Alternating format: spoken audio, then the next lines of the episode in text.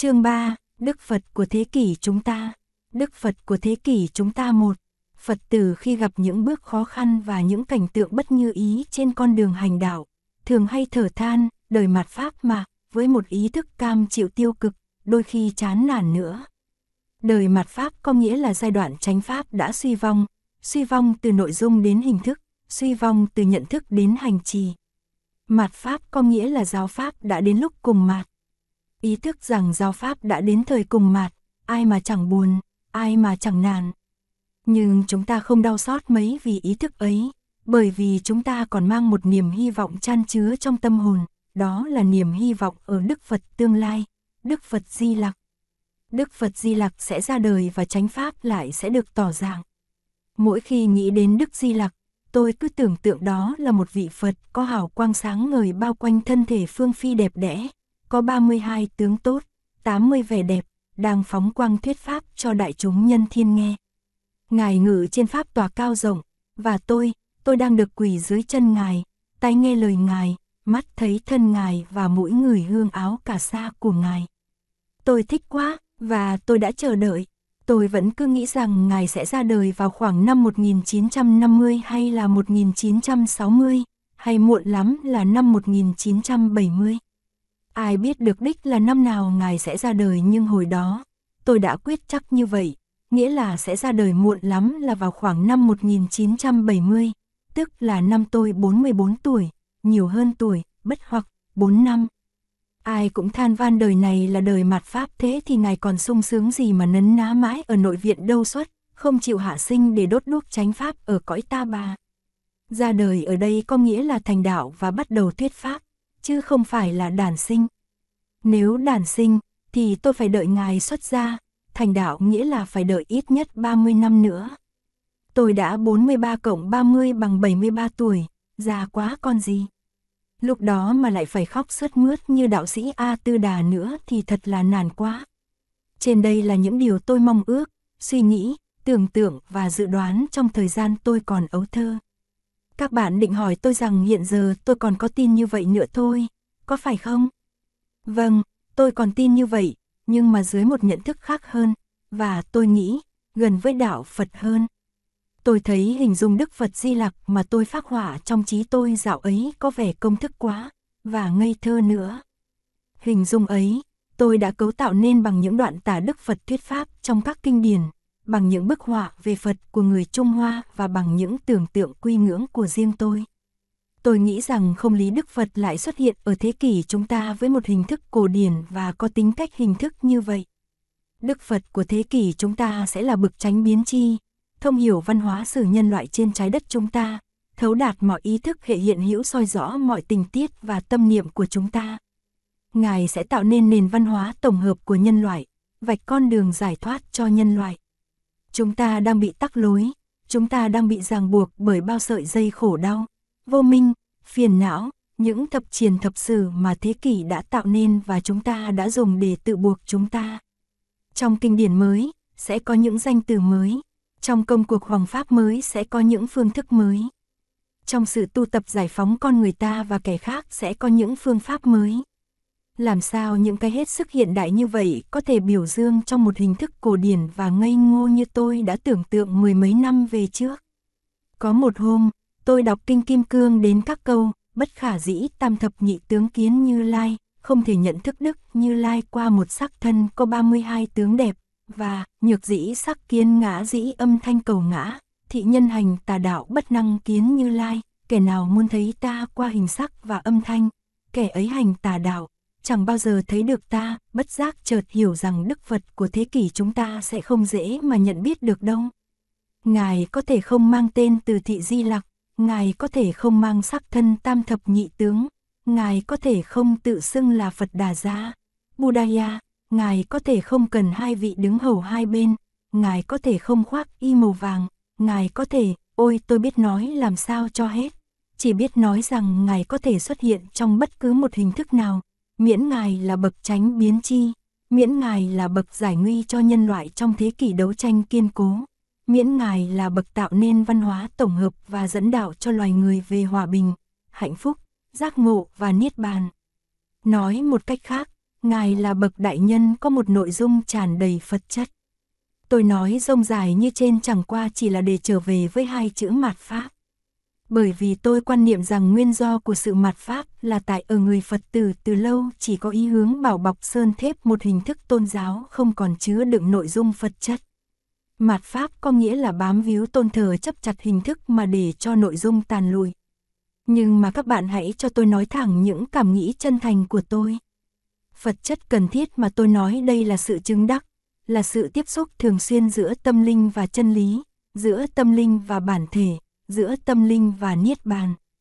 Phật chất ấy không biết đến hình thức, không biết đến hưng phế, không biết đến tổ chức, không biết đến bàn cãi, không biết đến quy chế, không biết đến lo toan, không biết đến vôi gạch. Không biết, nhưng mà cái gì cũng biết, nghĩa là có sự hiện hữu của Phật chất thì tất cả đều có. Và nghĩa là nếu không có sự hiện hữu của Phật chất thì tất cả những cái kia đều là vô nghĩa, đều không có. Vậy thì Pháp mà mặt không phải là do chúng ta không giữ gìn nó mà chính vì chúng ta đã giữ gìn nó chặt chẽ quá, ôm ấp nó kỹ lưỡng quá và một ngày kia, chúng ta sẽ đau khổ nhìn thấy, trong vòng tay cứng nhắc và siết chặt của ta, nó chỉ còn là một cái xác không hồn. Cái xác sơn phết bóng lộn, vấn đề là vấn đề thực hiện, thực hiện liên tục nguồn sinh hoạt, vật chất, chớ không phải là vấn đề cố thủ, bảo bọc. Đạo Pháp chỉ có sinh lực trong những thời đại có tu tập, có chứng ngộ. Chúng ta không nên chờ đợi Đức Di Lặc một cách quá ngây thơ. Chúng ta phải sửa soạn đón tiếp Ngài. Sửa soạn như thế nào? Sửa soạn một khung cảnh nhân tâm hướng thiện, một khung cảnh thực chất của đạo Pháp, xứng đáng làm nơi ngự tỏa của một Đức Phật. Khung cảnh ấy được xây dựng bằng cộng nghiệp hướng thượng của chúng ta, của tâm linh chúng ta. Không còn chỗ nào xứng đáng cho Ngài ngự tỏa hơn là ngôi vị trong sạch của tâm hồn ta. Bằng không, Ngài có thể xuất hiện bất cứ ở đâu và bất cứ lúc nào mà chúng ta vẫn không hay không biết, bởi vì mắt chúng ta mù lòa, bởi vì tâm chúng ta vẫn đục, bởi vì hai tay chúng ta bị trói chặt trong dây xiềng hình thức. Tôi tin rằng thế giới chúng ta đã quá đau thương, và Ngài đã hiện về hoặc sẽ hiện về, muộn lắm là vào cuối thế kỷ.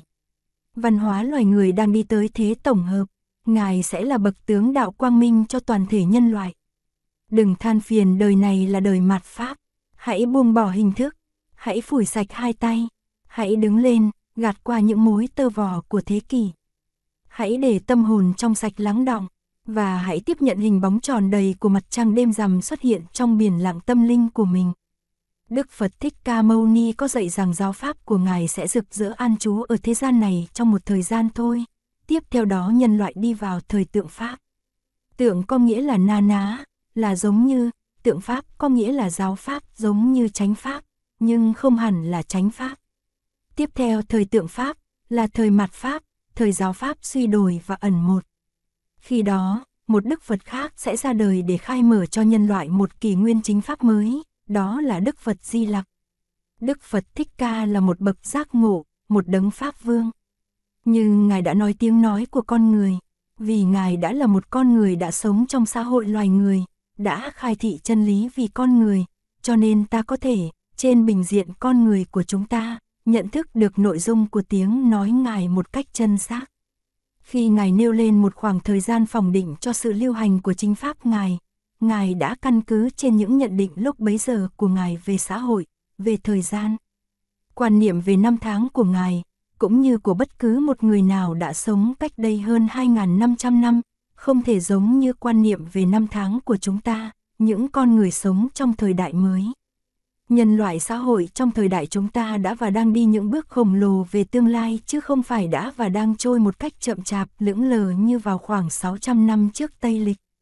Như vậy, ta không nên lấy 5.000 năm ước định để làm khoảng thời gian chia cách hai Đức Phật, Đức Phật Thích Ca và Đức Phật Di Lặc. Chỉ nên nhớ rằng, khi Phật Pháp đã tới thời cùng mạt, nói một cách khác hơn, khi nhân loại đã đi đến giai đoạn cùng cực nhất vì loạn lạc, vì phân tán, vì khổ đau, thì chính Pháp là lúc Đức Phật Di Lặc phải xuất hiện để mở một con đường mới cho xã hội loài người. Như chúng tôi đã trình bày trong phần trước, Pháp mà mạt là do chúng ta đã không cố gắng thực hiện dòng sinh hoạt vật chất ở bản thân và ở những hình thái sinh hoạt của xã hội chúng ta. Chúng ta chỉ lo bảo tồn những hình thái sinh hoạt cũ không đáp ứng được với căn cơ của xã hội và do đó không thể hiện được những nguyên lý Phật học. Những nguyên lý ấy hết sức linh động, và ta chỉ có thể nói rằng những sinh hoạt nào muốn khế lý bao giờ cũng phải khế cơ. Vì sao? Khế lý là để khế cơ. Mục đích của đạo Phật là phụng sự con người, nếu không khế hợp con người thì sao gọi là đạo Phật, sao gọi là khế hợp với chân lý đạo Phật. Mà căn cơ của con người mới, của xã hội mới là những căn cơ hết sức phiền toái, phức tạp. Ai cũng nhận thấy rằng con người mới có những ảo ước, những đòi hỏi, những thao thức, nói tóm lại, những sinh hoạt tâm lý hết sức phiền tạp. Con người mới lại sống trong một thời đại mới, một thế giới mới, một xã hội mới với những sinh hoạt kinh tế, chính trị, tôn giáo, văn học, không còn giống gì với xã hội cũ cách đây hàng ngàn năm. Làm gì có thể khế cơ được, ít nhất là khế cơ một cách hoàn toàn, những hình thức sinh hoạt của 2.500 năm về trước. Trong kinh có chép chuyện một vị thiền sư vì lòng từ bi không muốn dẫm đạp lên các sinh vật cho nên mỗi khi đi đâu đều có cầm một cây chổi, quét một lát chổi, đặt một bước chân. Vào thời xưa, trong khung cảnh nên thơ của thôn làng, hành vi đó được nhận định là đẹp như một bài thơ nhân ái, nói lên được tâm niệm từ bi của một con người thấm nhuần đạo lý. Nhưng giá bây giờ có một vị tăng bắt trước làm y hệt như thế trên con đường của thủ đô Sài Gòn như con đường tự do hay lê lợi chẳng hạn. Ta thử đoán xem quần chúng sẽ nghĩ như thế nào về vị tăng đó. Quần chúng sẽ cho đó là một người điên, cảnh sát có thể điệu người đó về bót, hành động đó đã không khế hợp với căn cơ của con người bây giờ, kể cả căn cơ của người chủ động, lại cũng không còn khế hợp với những nguyên lý Phật học, mà trái lại, có thể làm mai một các nguyên lý ấy nữa.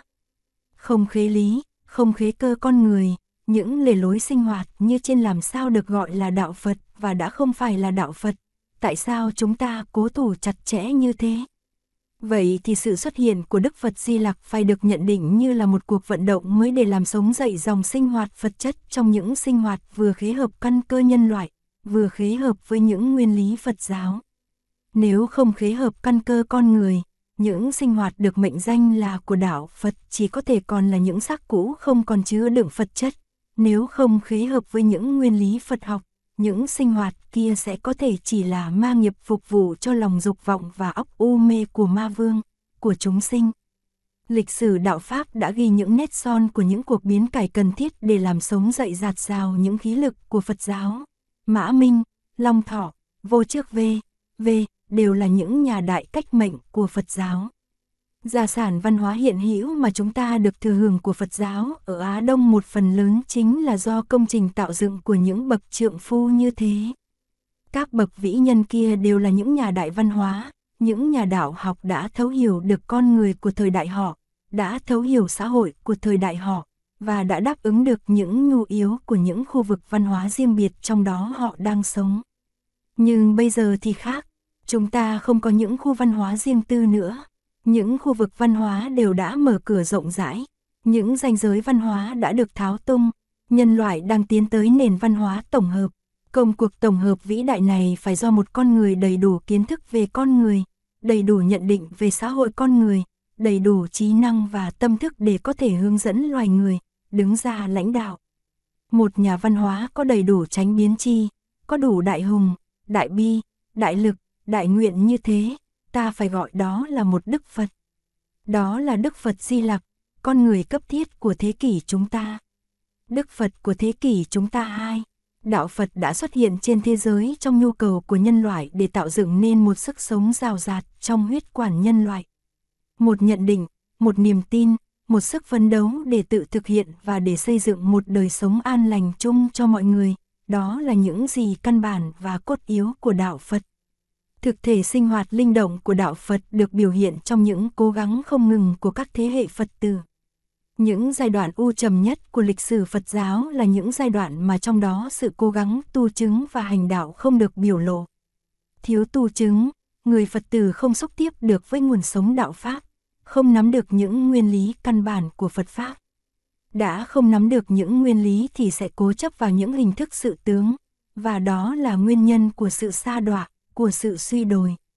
Trí tuệ thực chứng là nguyên lý dẫn đạo cho mọi sinh hoạt đạo Pháp. sử dụng đạo một cách linh động mọi căn cơ, mọi phương tiện.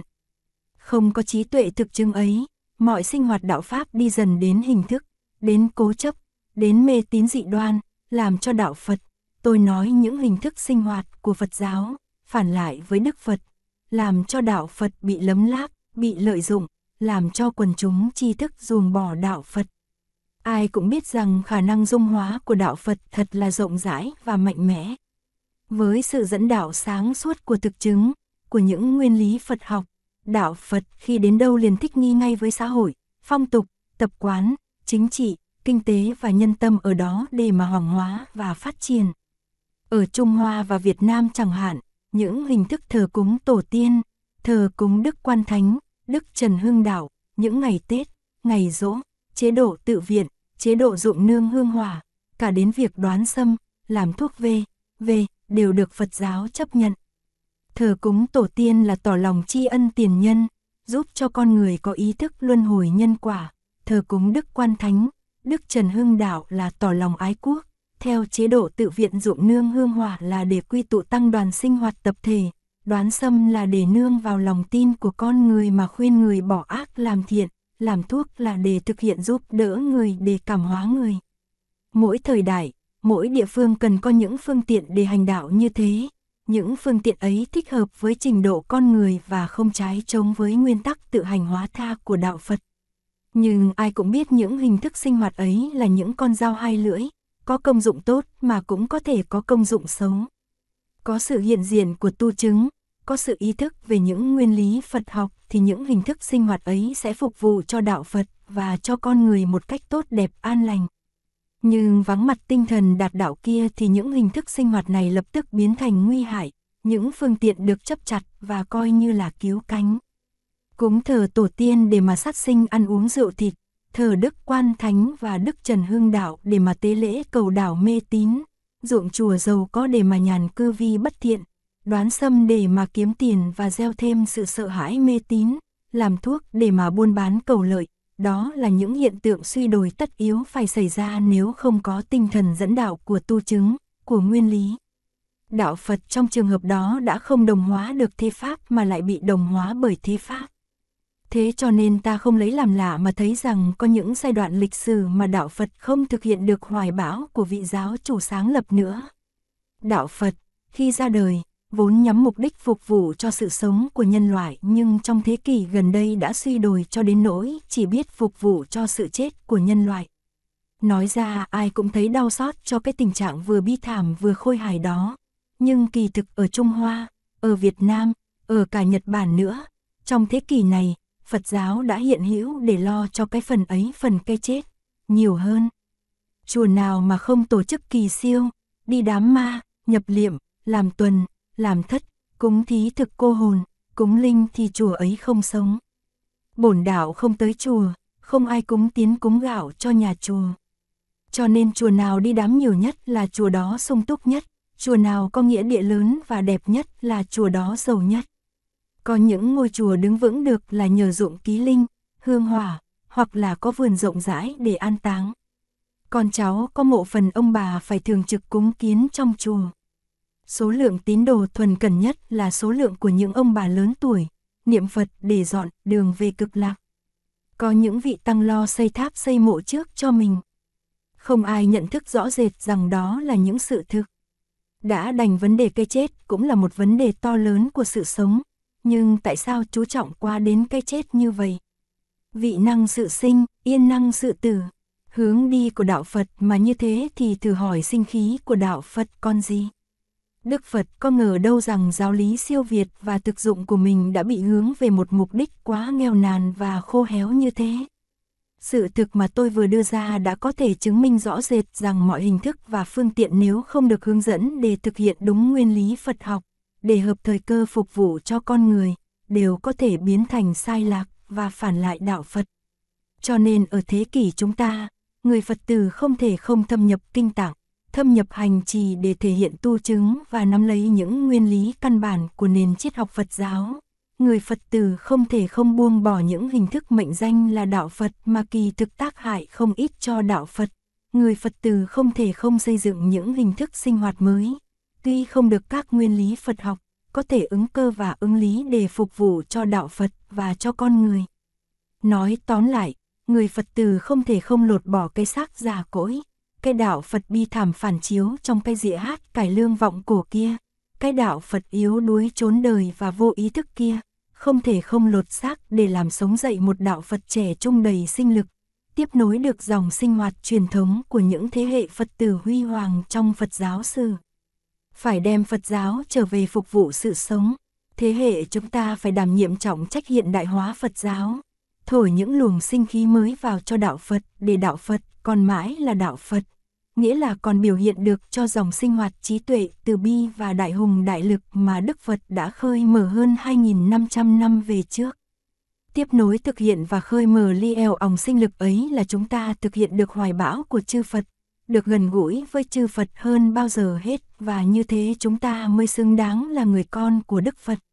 Hãy can đảm nhìn thẳng vào sự thực, can đảm nhận thức những thực trạng không tốt đẹp, can đảm phát đại nguyện ly khai danh vọng, quyền lợi, dứt bỏ thành kiến và từ chối tâm niệm cầu an, để có thể tự nhận sứ mệnh Hoàng Dương Phật giáo một cách hăng hái và chân thành. Những học giả nghiên cứu về Phật học đã đồng ý với nhau rằng đạo Phật là một đạo lý hướng dẫn con người trong công việc giải quyết những vấn đề trọng đại của sự sống. Thứ nhất là vấn đề khổ đau. Edward T.D. Con, giáo sư triết tại Đại học Đường Lông đã nói tới đạo Phật như một chủ nghĩa thực dụng. Đức Phật đã từ chối không đưa các đệ tử đi sâu vào những suy luận siêu hình viễn vông vô ích, và đã đưa mọi người trở về cuộc sống hiện thực để giải quyết những khổ đau hiện thực. Khổ đau là một thực tại quá hiển nhiên, quá to lớn, con người không có thể nhắm mắt phủ nhận nó để đi giải quyết những vấn đề xa xôi bằng một công cụ trí thức kém cỏi bao phủ bởi những từng lớp vô minh và dục vọng tích tập bao đời bao kiếp. Hình ảnh của những vị tăng sĩ sống một cuộc đời khổ hạnh, tam thường bất túc, mang bình bát đi sâu vào tôn lạc, vào sự sống của quần chúng. Hình ảnh của những đức Bồ Tát như trì địa, quan thế âm, địa tạng, thường bất khinh với ý thức rõ rệt về những khổ đau của kiếp người và về bổn phận phụng sự và khai thị đạo lý giải thoát giác ngộ cho nhân loại, là những hình ảnh linh động nhất của đạo Phật trong buổi ban đầu của lịch sử Phật giáo. Qua sự tôn sùng của quần chúng, những hình ảnh ấy bây giờ đã trở nên thiêng liêng quá và xa cách con người quá. Các bậc Bồ Tát kia hầu như đã trở nên những vị thần linh đẹp đẽ với đầy đủ quyền lực thiêng liêng. Người tín đồ bây giờ nhận thức các ngài qua những bức tranh diễn tả những dung mạo tuyệt vời, những xiêm y đẹp đẽ, những châu ngọc quý giá đeo đầy vai đầy cổ. Cố nhiên tôn sùng hình thức phải đưa đến chỗ thần quyền hóa và mỹ lệ hóa như vậy. Nhưng kỳ thực, các vị ấy là những con người giản dị nhất, nghèo nàn nhất và, với lòng thương và trí tuệ của những con người đã tự thực hiện Phật chất gần gũi chúng ta nhất. Hãy nghĩ đến Đức Trí Địa Bồ Tát với mảnh áo nâu giản dị đang bắc lại một chiếc cầu tre vừa bị nước lụt cuốn đi. Hãy hình dung Đức Địa Tạng Bồ Tát sống trong cảnh tối tăm của thế giới u tối để gần gũi và cứu độ cho những con người khổ đau xa đọa. Ta hãy liên tưởng đến những người thợ đang cặm cụi làm việc trong các hầm mỏ, tay cầm đèn, tay cầm dụng cụ, và hãy liên tưởng đến những người sống trọn đời trong thế giới của những người đau bệnh cùi mong làm nhẹ một phần nào những khổ đau to lớn của cuộc đời. Hãy nghĩ đến hình bóng một con người trì trí, nhẫn nại, đi khắp hang cùng ngõ hẻm, sơn lâm thành thị, để khai thị cho con người biết khả năng vô biên sẵn có của họ. Tôi không dám khinh Ngài, Ngài sẽ thành Phật. Hình ảnh của Bồ Tát thường bất khinh là hình ảnh của một con người đã tìm ra được kho vàng và hân hoan đi mách bảo cho mọi người nghèo khổ hãy lấy về chi dụng. Dù bị mọi người chửi mắng đánh đập, vẫn không lấy làm khổ nhục. Hãy nghĩ đến Đức Bồ Tát Quan Thế Âm, một con người luôn luôn có mặt bên cạnh những đau khổ của con người, có mặt để mà tìm cách an ủi và cứu độ. Những hình ảnh ấy đẹp tuyệt vời trong giá trị đạo đức và nhân bản của nó, nhưng chúng ta có thể vì chỉ biết tôn sùng hình thức nên đã không thể nhập được một cách thâm thiết. Những hình ảnh ấy phải ngự trị trên ngai vàng của tâm hồn ta, đơn sơ nhưng cao khiết và đẹp đẽ. Có sự hiện diện của những hình ảnh ấy trong tâm hồn ta, ta sẽ để lòng rung động theo một niềm cảm thương vô biên. Niềm cảm thương này sẽ biến cải ta trọn vẹn và đưa ta đến vũ trụ cao khiết của thông cảm, của yêu thương và của hy sinh. Ở thời đại Phật giáo Nguyên thì hình ảnh các vị tăng sĩ là hình ảnh cuộc đời đạm bạc, ít nhiều khắc khổ, để gần gũi con người, để thông cảm nỗi khổ đau của con người, để thực hiện thoát khổ, tu chứng, cứu độ. Hình ảnh người tăng sĩ khác hẳn với hình ảnh người quyền quý. Quần chúng nghiêng mình dưới sự nghèo khổ đơn sơ của các vị, trước sự thông cảm sâu xa về khổ đau kiếp người của các vị, trước nghị lực hy sinh, nhẫn nại, tinh tấn của các vị, quần chúng tôn sùng và cúng dường các vị vì những nhận thức ấy nhiều hơn là để nguyện cầu phước báo ở cõi nhân thiên. Sứ mạng của các vị là đem ánh sáng trí tuệ giác ngộ cần thiết cho cuộc đời, diệt trừ những dục vọng, nguyên nhân khổ đau của cuộc đời. Những hình ảnh ấy, những hình ảnh của những vị Bồ Tát và những con người có lý tưởng Bồ Tát ấy phải nói và đã nói lên được mục đích và bản chất của đạo Phật. Nhưng có thể chúng ta đã tiếp nhận không thấu đáo những hình ảnh ấy. Chúng ta đã tô điểm sơn phết những hình ảnh ấy theo ý thích của riêng chúng ta. Cho nên chúng ta đã không thấu đạt được đầy đủ bản chất Phật học do những thế hệ Phật từ trước trao truyền lại. Bỏ những hình ảnh linh động của những con người thực hiện Phật Pháp. Chúng ta đi tôn thờ hình ảnh của những thần linh xa vời chỉ hiển hiện trước lời kinh cầu nguyện. Sự tôn thờ cố nhiên là cần thiết, nhưng cần thiết hơn nữa là ý thức tôn thờ và pháp thức tôn thờ. Nam Mô Quan Thế Âm Bồ Tát, khi tôi trí thành tưởng niệm như thế, hình ảnh Đức Quan Thế Âm tự nhiên hiển hiện trong tôi, không phải như một thiên thần từ trên trời hiện xuống để ban phép giải ách trừ hỏa, mà là một niềm dung cảm vô biên đối với hạnh nguyện của đấng nguyện luôn luôn có mặt bên cạnh khổ đau của cuộc đời. Niềm dung cảm ấy làm tôi tiếp nhận được nguyện lực của Ngài, làm tôi biến cải được bản thân tôi, để được hiện hữu trong bản thể, từ bi hỷ xả, để được tiếp nhận giọt nước, cam lộ sái tâm, giúp tôi trở thành thanh khiết cao cả. Sao tôi lại không thấy ở một nẻo khổ đau hình bóng linh diệu của ngài trong cái cảnh áo nâu nghèo khổ, mà tôi lại quan niệm ngài như một hình ảnh cao sang ngàn năm một thừa mới xuất hiện trong sự cầu đào của loài người. Tất cả giáo lý của đạo Phật đều được xây dựng trên nhận thức về đau khổ của cuộc đời.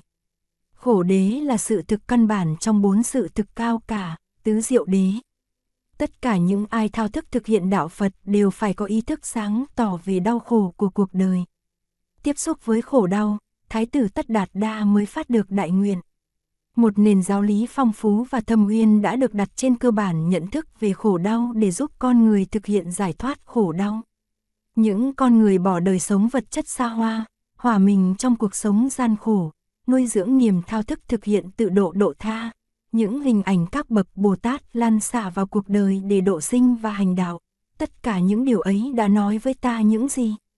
Đạo Phật phải hiện hữu trong cuộc đời thực tại, để giải quyết những vấn đề thực tại. Người Phật tử, Tăng Ni cũng như cận sự, phải mang lý tưởng Bồ Tát, đem giáo Pháp đi sâu vào cuộc đời không nại gian lao khổ nhục.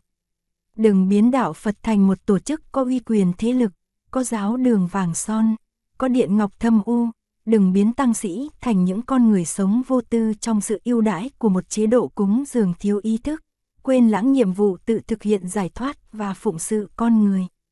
Đừng để người Phật tử hiểu rằng Phật Pháp Tăng là những bảo vật xa vời không hiện hữu giữa cuộc đời đau khổ. Phải thực hiện tất cả những hình thức sinh hoạt nào có thể chứng minh rằng đạo Phật hiện hữu trong cuộc đời để giải phóng cho con người. Người Phật tử lý tưởng là con người tự nguyện sống đồng lao cộng khổ giữa xã hội loài người, biết mang hình bóng của vị Bồ Tát mà đi vào cuộc đời để khai thị chân lý và làm vơi đi những niềm đau khổ. Đức Phật của thế kỷ chúng ta ba, khi nói đến phiền não tức Bồ đề, các vị cao tăng ngày xưa đã nhận thức rằng chính trong khổ đau con người mới tìm ra an lạc. Nói thế không có nghĩa là cứ để bản thân trôi nổi trong biển khổ đau rồi một ngày kia sẽ được an lạc hạnh phúc đâu. Nói thế có nghĩa là phải can đảm nhìn nhận đau khổ, giải quyết vấn đề đau khổ, không trốn tránh những khổ đau của cuộc đời một cách hèn nhát. Chán nản cuộc đời, vào cửa Phật để tìm trốn an thân, điều đó không hẳn là đáng trách. Nhưng bản hoài của Đức Thế Tôn khi lập giáo không phải chỉ hướng đến một mục đích tầm thường và hẹp hòi như thế. Sống cuộc đời người xuất gia không phải là để trốn tránh đau khổ mà lại là để chiến thắng khổ đau. Mà muốn chiến thắng khổ đau thì phải can đảm đương đầu với khổ đau, đừng sợ hãi khổ đau, bởi vì không có ai sợ địch mà thắng được địch bao giờ. Ở đây, khổ đau lại là nhân duyên tạo nên an lạc và giải thoát. cũng như hoa sen thơm ngát và tinh khiết đã mọc lên từ bùn lầy tanh hôi. Lý tưởng đẹp nhất là giải trừ đau khổ cho mọi người mọi loài, giải phóng họ ra khỏi tình trạng bi thảm đau thương trong đó họ đang sống. Nhưng một lý tưởng như thế chỉ có thể nuôi dưỡng và thực hiện bằng một lòng thương. Mà chỉ khi nào con người biết khổ đau thì con người mới biết thành thực thương nhau để cứu giúp nhau ra khỏi tình trạng đau khổ. Ca tụng khổ đau không phải là ca tụng cuộc đời trầm luân khổ hải mà là xác nhận tính cách cần thiết của những chất liệu lý tưởng. Phải gần gũi khổ đau để được tiếp xúc thường xuyên với đệ nhất khổ đế, chân lý căn bản của tứ diệu đế. Có như thế ta hiểu được đoạn văn này trong luận bảo vương tam muội Đức Phật thiết lập chánh pháp lấy khổ đau làm thuốc hay, lấy hoạn nạn làm thành công, lấy gai gốc làm giải thoát, lấy ma quân làm đạo bạn, lấy khó khăn làm sự tác thành, lấy bạn tệ bạn làm người giúp đỡ, lấy kẻ phản nghịch làm người giao du, lấy sự thi ân như đôi dép bỏ, lấy xả lợi làm vinh hoa, lấy oan ức làm đà tiến thủ. Thế cho nên, người Phật tử ở trong chướng ngại mà vượt qua được mọi chướng ngại. Các bậc Bồ Tát đã lấy cuộc đời khổ đau làm trường rèn luyện, đã lấy chất liệu khổ đau để nuôi dưỡng lý tưởng, đã làm nở hoa giải thoát trên miếng đất tam giới nhiễm ô. Người Phật tử phải tình nguyện mang đạo Phật đi sâu vào cuộc đời để làm vơi bớt khổ đau cho cuộc đời, không có quyền tự mãn trong một cuộc sống tầm thường với những tiện nghi tầm thường để rồi mắc kẹt trong những thỏa mãn tầm thường mà bỏ quên mất chi hướng. Mọi khổ đau của cuộc đời bắt nguồn từ si mê và dục vọng, người Phật tử phải can đảm nhìn nhận nơi cuộc đời và chính nơi bản thân mình những tính chất si vọng đó để cương quyết diệt chúng tới tận gốc rễ. Nhưng không phải nhìn nhận cuộc đời khổ đau si vọng để mà chán nản và buông xuôi hai tay. Phải phát ý nguyện rộng lớn, phải có ước vọng cao cả. Ý nguyện rộng lớn ấy, ước vọng cao cả ấy là bản chất của những cuộc đời lý tưởng Bồ Tát linh động và tích cực nuôi dưỡng cho ý nguyện ấy và ước vọng ấy là nhận thức thường xuyên về khổ đau hiện thực của kiếp người. Một người sống trong nghèo khó, không bao giờ được đi xe hơi, phải sống nép bên đường, ngửi bụi, tránh bùn nước văng vào áo khi xe hơi đi qua, có thể bất mãn thù hằn những con người ngạo mạn ngồi trên xe hơi kia. Nhưng nếu người nghèo khó ấy bước lên thang danh vọng, đi đâu cũng đi toàn bằng xe hơi, thì một ngày kia hắn sẽ có thể thấy rằng ngớ ngẩn nhất và ngu ngốc nhất là những con người đi bộ, nghênh ngang chẳng thèm coi xe hơi của mình vào đâu cả. Nhân sinh quan của con người có thể thay đổi, những nhận thức sáng của con người có thể lu mờ nếu con người tự mãn túc một cách dễ dàng trong một ít chiều đãi và thỏa mãn của xã hội, của tiện nghi vật chất. Và như vậy là si vọng thắng cuộc, ý thức trường cửu về đệ nhất khổ đế, giúp cho người Phật tử nhận định chân xác lập trường của mình và mở một chiến tuyến chống si vọng, đừng để si vọng thầm lén xâm nhập nội tâm làm động cơ cho mọi hành động. Người Phật tử xuất gia phải sống theo nếp sống, tam thường bất túc, mà Đức Phật đã quy định, lấy cuộc đời khổ đau làm trường rèn luyện, lấy nhân loại khổ đau làm đối tượng hành đạo. Niềm thao thức giải thoát phải sống mãi trong tâm hồn để người tăng sĩ không quên bổn phận mình. Trong lịch sử tăng đoàn Phật giáo, ở những triều đại nào mà chưa tăng được sống trong một chế độ cúng dường sung túc nhất là tăng đoàn bị suy đồi nhất, các cao tăng ít xuất hiện nhất. Điều đó được chứng minh ở Ấn Độ, ở Trung Hoa, ở Nhật Bản, ở Việt Nam. Bởi vì một cuộc sống sung túc quá, một cuộc sống được chiều đãi quá không thể không đánh mất niềm thao thức quý báu của con người xuất gia, và trong trường hợp đó, người ta đã quên mất nhiệm vụ cao cả của mình, lý do vì sự liên lạc với đệ nhất khổ đế đã bị cắt đứt. Cho nên người tăng sĩ của thế kỷ chúng ta phải mở rộng nhận thức, đừng tự bưng bít trong tháp ngà chủ quan, phải tiếp xúc thường xuyên với thực tại đau khổ của cuộc đời. Như thế người tăng sĩ sẽ không bị chết đuối trong một cuộc sống dễ dãi, không tự mãn trong một chế độ cúng dường thiếu ý thức, không lâm vào tình trạng một đời luống qua, công quả không do đâu mà thành tựu được như Tổ Quy Sơn đã than vãn tiếp xúc thường xuyên với thực tại sau khổ người Phật tử vừa nuôi dưỡng được trí nguyện độ sinh, bởi vì trí nguyện độ sinh căn cứ trên đệ nhất đế, mà cũng vừa tránh khỏi sự xâm lấn thầm lén của si mê và dục vọng. Như vậy không những ta nắm được đệ nhất đế, mà ta còn nắm luôn được cả đệ nhị đế nữa. Chừng nào si vọng hoạt động trong ta mà ta không hay không biết thì chừng đó ta không phải là người Phật tử nữa. Ta là ma quân, đội lốt người Phật tử Ta thất bại vì không phân biệt được bạn với thù. Ta chiến đấu cho mặt trận giải thoát nhưng binh lính trong quân đội ta lại là si mê và dục vọng. Mặt trận sẽ tan vỡ và ta thất bại. Người Phật tử tại gia cũng cần có ý thức thâm thiết về đệ nhất khổ đế để có đủ sáng suốt mà định đoạt giá trị của những hành vi luân lý và đạo đức. Hãy để cho lòng thương làm động lực cho mọi hoạt động Phật sự. Hãy biến mình thành người bạn giản dị, khiêm nhượng và thân thiết của lớp người đau khổ. Đừng bao giờ quên rằng khuynh hướng của đạo Phật là đi gần, đi tới với quần chúng khổ đau để nâng đỡ và giải phóng cho họ. Đừng ngồi yên tại chỗ chờ họ đến với mình. Hãy đòi hỏi nơi chư tăng cuộc sống thao thức của những con người đang luôn luôn hướng về lý tưởng Phật giáo, bỏ quên đi mọi danh lợi tầm thường. Hãy tôn trọng chư tăng như những bậc khất sĩ thanh cao, đừng xem họ như những bậc nhà giàu có quyền lực cần phải nịnh bợ. Hãy tự mình sống nếp sống Phật tử để cho bóng hình mình hiển hiện ở đâu thì niềm tin vui hiển hiện ở đó. Nên nhận định, đạo Phật là đạo của quần chúng khổ đau, không phải của riêng của một lớp người trường giả.